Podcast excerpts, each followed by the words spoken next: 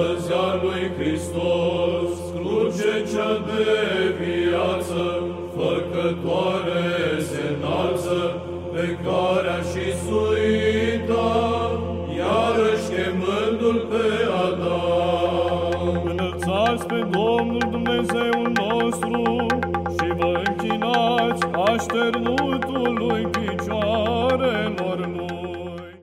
Emisiune realizată cu sprijinul Mitropoliei Ardealului, Mitropoliei Banatului, Arhiepiscopiei Ortodoxe Alba Iulia și Episcopiei Ortodoxe a Covasnei și Harghitei.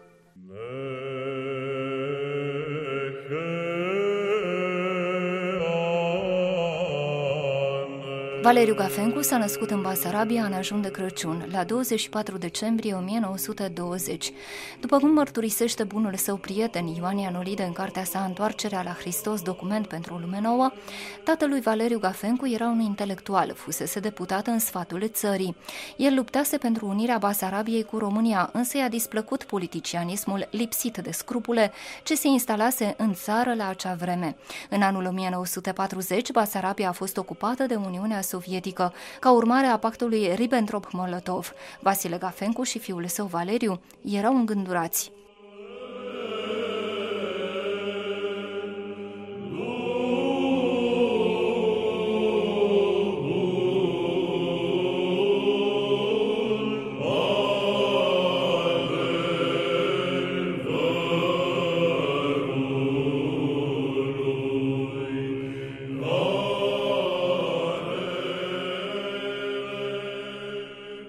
Facem, tată?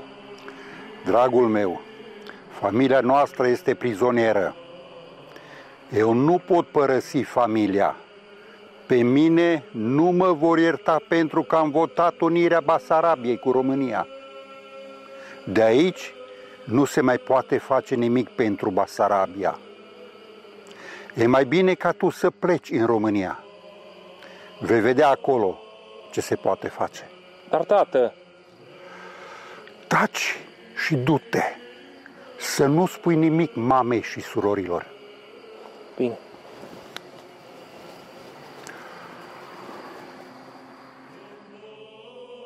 Valeriu Gafencu a venit, mă rog, a venit în România, a studiat dreptul la Iași.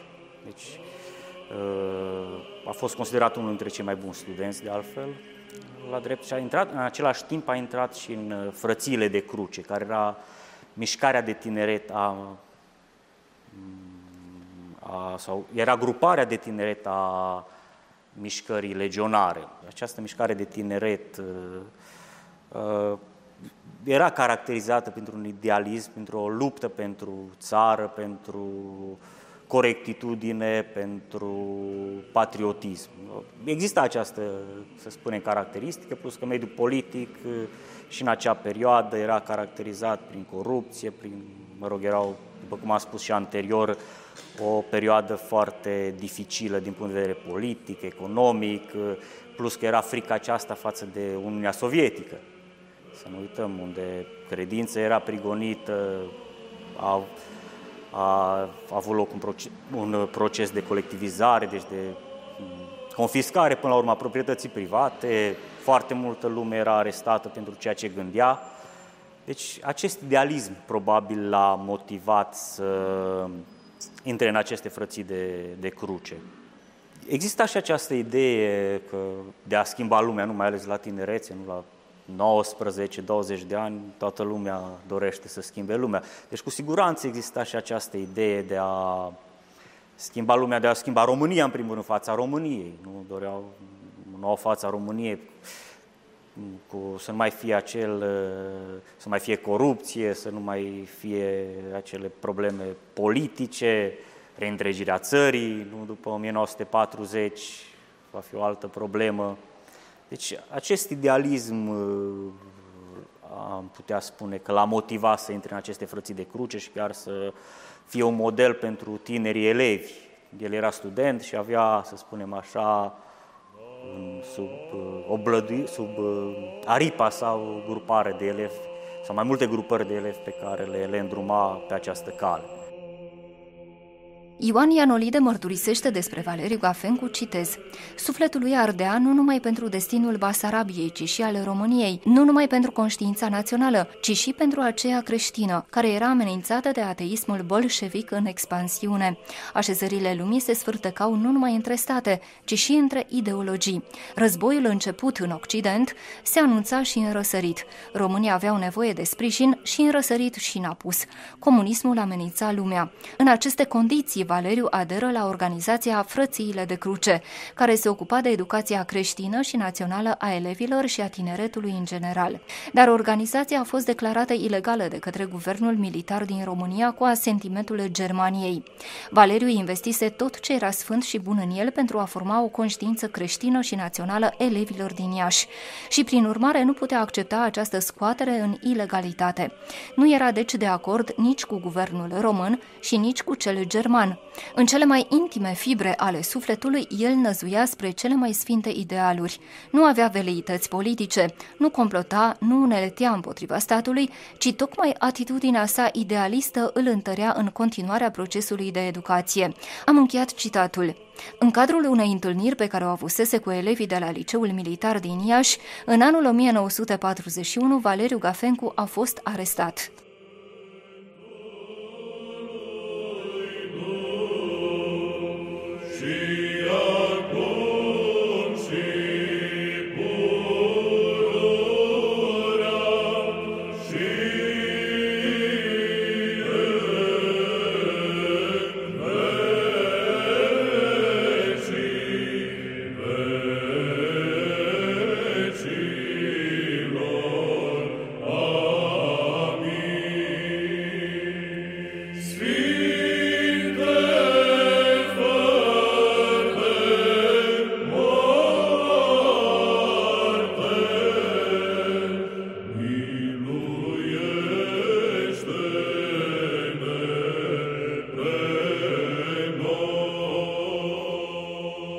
Eram cinci.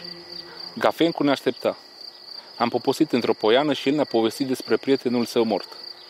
Tăceam și ascultam mișcați, mai ales prin faptul că ne simțeam măguliți că un bărbat în toată firea ne lua în serios. Ne-a propus să facem o rugăciune. Cineva a spus tatăl nostru. Când a ajuns la nu ne duce în ispită, niște răgnete grozave ne-au înspăimântat. Doi gelați fioroși ținteau cu pistoalele uriașe. La pământ criminalilor, mâinile întinse și înjurături. O ploaie de înjurături. Aveam 15 ani. Mărturisesc că mi-a fost frică.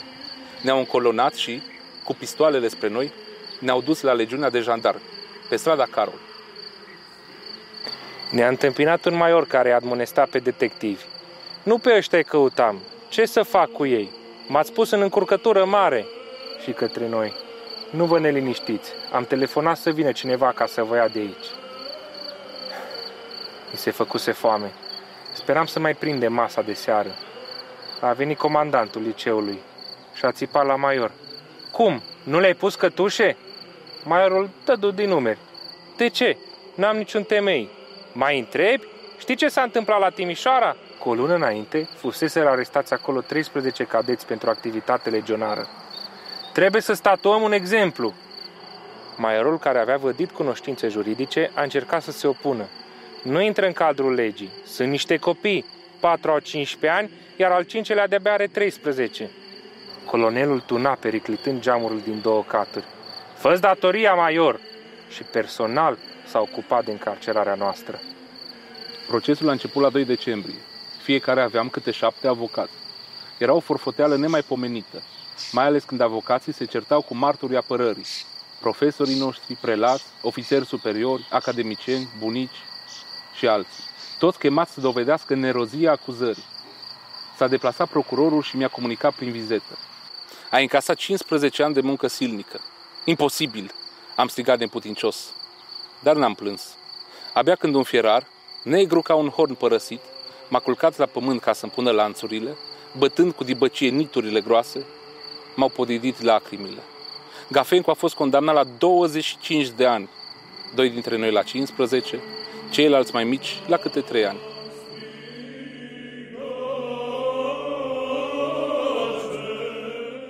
În anul 1941 a început războiul româno-sovietic cu participarea românilor. A fost dată o lege severă care condamna orice activitate subversivă. Valeriu Gafencu a fost arestat împreună cu un grup de tineri elevi din Iași și condamnat la 25 de ani de muncă silnică, deși nu era vinovat decât exclusiv de educația morală și națională pe care o susținea. Prin urmare, mărturisește Ioan Ianolide, el s-a simțit liber de orice vinovăție. Așa se face că în ianuarie 1942 a fost dus la penitenciarul Aiud, cu lanțuri la mâini și la picioare, pentru a executa nemiloasa condamnare. În 1942 îl întâlnim uh, în închisoarea de la Aiud, unde încet, încet uh, își schimbă preocupările. Putem vorbi de o trecere treptată, bineînțeles, de la idealul acesta politic la un ideal spiritual sau duhovnicesc. Deci o convertire de la politică la teologie și la viața în Hristos. Cum s-a produs acest lucru, sigur, a fost uh, un proces de durat, a fost un proces până la urmă. Uh, în uh, închisoare, deținuții politici aveau și ceilalți deținuți de altfel în închisorile din acea perioadă, aveau acces la cărți, la biblioteci.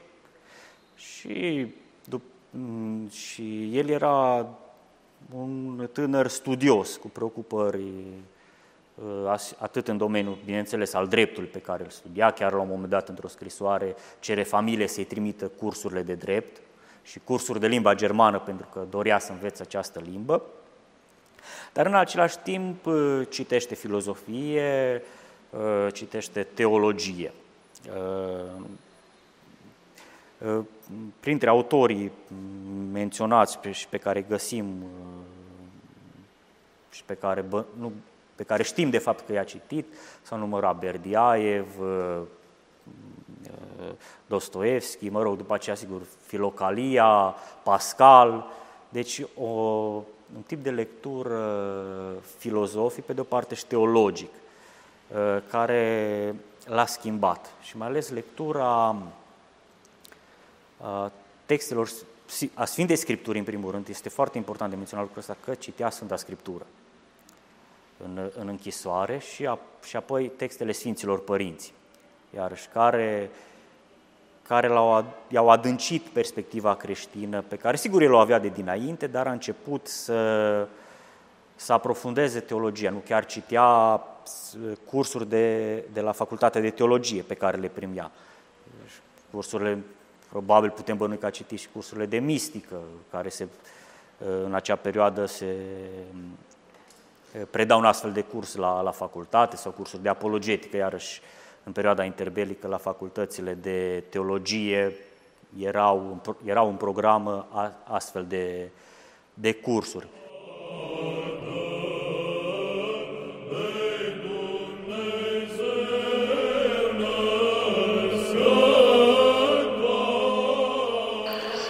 În 1942 l-am găsit la Iud. Frumos, înalt, cu ochii albaștri, plin de viață, mi-a atras atenția când l-am cunoscut. Smerit, cu preocupări spirituale deosebite. Lecturi alese, prietenii cei mai buni. Voia să rămână pe o linie de onoare și a rămas tot timpul.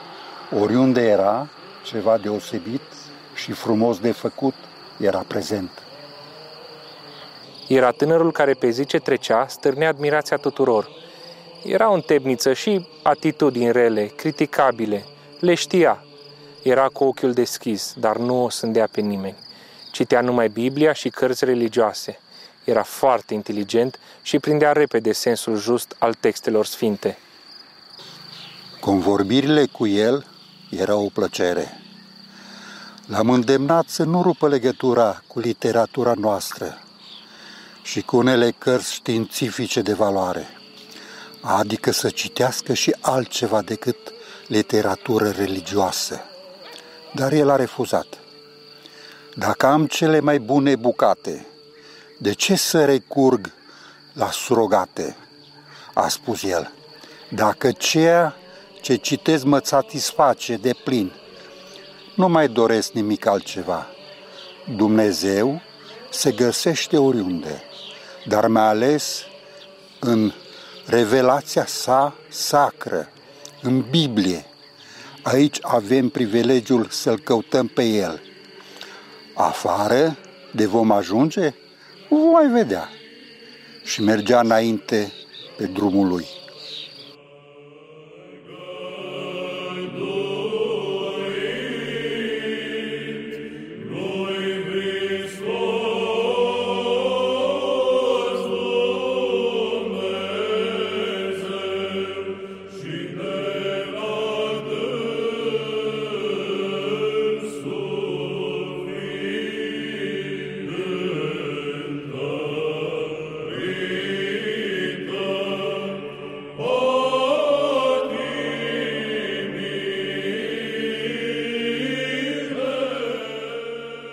Face cu cazul lui Valeriu Gafencu, un tânăr de vreo 20 de ani, când a fost arestat, de o îmbinare între, între, să spunem, viața aceasta duhovnicească și cultură.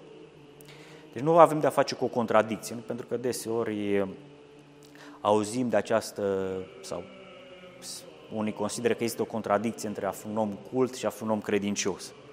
Ori vedem un caz concret în care un om cu preocupări de filozofie, de teologie, de filozofie, de drept, de literatură, uh, se apropie de, uh, de spiritualitate și de studiul teologiei. Și acest studiu s-a mm, concretizat și în modul lui de, de viețuire. I-a schimbat radical, radical viața. Ne-au rămas câteva mărturii și de la sora lui Valeriu Gafencu, Valentina Elefteriu. O parte din ele au fost publicate în revista Atitudini în numărul 7 din 2009. Citez. Intrat în închisoare la început la Iud, unde era foarte mare severitate, acel copil, acel student care era plin de viață, se întreba la un moment dat, pentru ce am ajuns eu aici? Pentru ce am fost eu închis? Eram un model, un exemplu pentru ceilalți prin felul de a mă comporta, de a privi viața. La Aiud a fost chinuit tare mult, a fost izolat. În 42-43 a fost ținut la așa zisa zarcă, unde l-au ținut trei ani dezbrăcat pe ciment și bineînțeles nemâncat.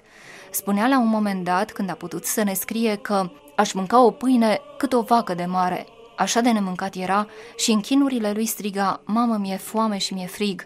Bineînțeles că nu putea să fie ajutat de nimeni. Știți când a început el într-adevăr să creadă mult, mult în Hristos și în Dumnezeu? Dacă a văzut că oamenilor nu a putut să-și spună durerea, atunci a început să se roage mult la Dumnezeu. Doamne, dăm tăria, dăm puterea să rezist. Am încheiat citatul. În acea vreme, la închisoarea de la Iud, erau permise rugăciunile, exista chiar o viață liturgică, exista o capelă.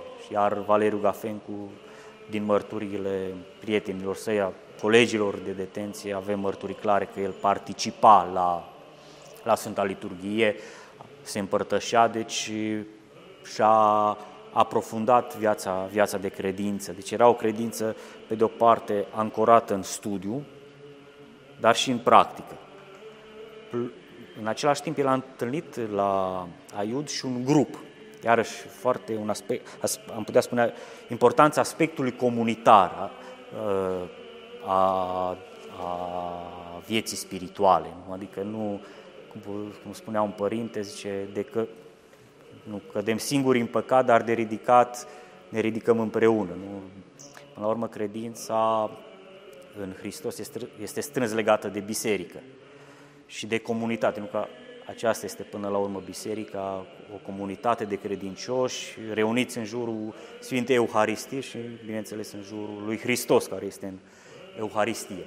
Timp de aproximativ trei ani, la închisoarea de la Aiut, Valeriu Gafencu a făcut parte din grupul ce avea să fie cunoscut mai târziu, sub denumirea de grupul misticilor. Din grup făceau parte doctor avocat Traian Trifan, avocat Marian Traian, Angel Papacioc, viitorul părinte Arsenie Papacioc, preotul Vasile Serghie, Ioan Șchiau, Constantin Pascu, Mircea Nicolau, dar și alții.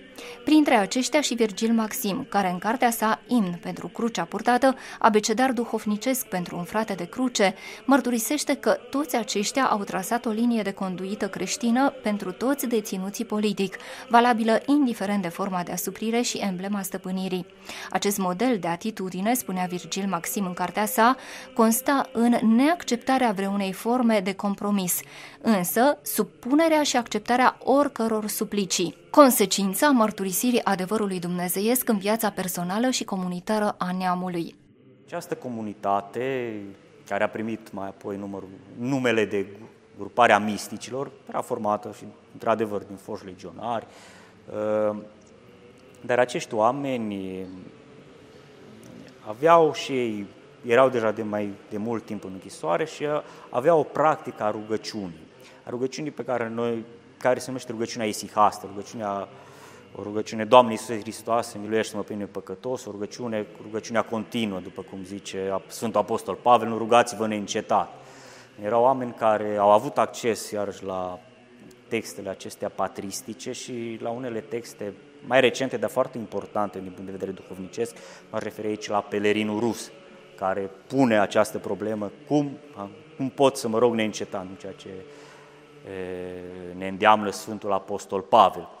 Și ei descoperă această practică a, a rugăciunii sihaste, dar ei se bazează pe lecturile avute, pe, pe, pe Sfânta Scriptură în primul rând și pe Sfinții Părinți.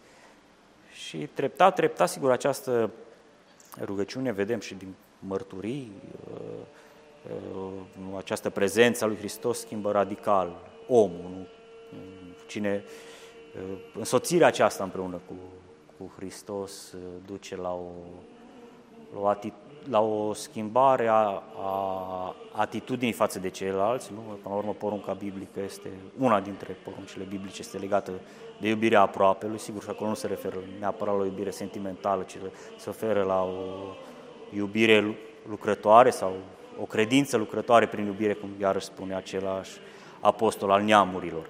Deci nu există o contradicție între dimensiunea aceasta, să spunem, cărturărească a teologie și dimensiunea ei aplicată. Ele sunt împreună legate. Ori acest lucru vedem foarte bine conturat în viața lui Valeriu Gafencu și acestui grup de rugăciune.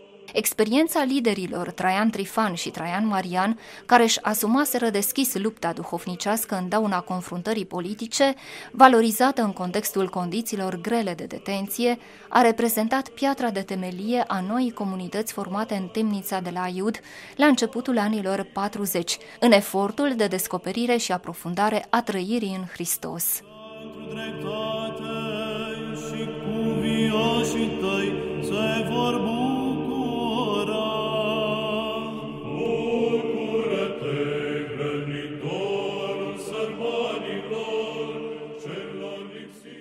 Emisiune realizată cu sprijinul Mitropoliei Ardealului, Mitropoliei Banatului, Arhiepiscopiei Ortodoxe Alba Iulia și Episcopiei Ortodoxe a Covasnei și Harghitei. Oh.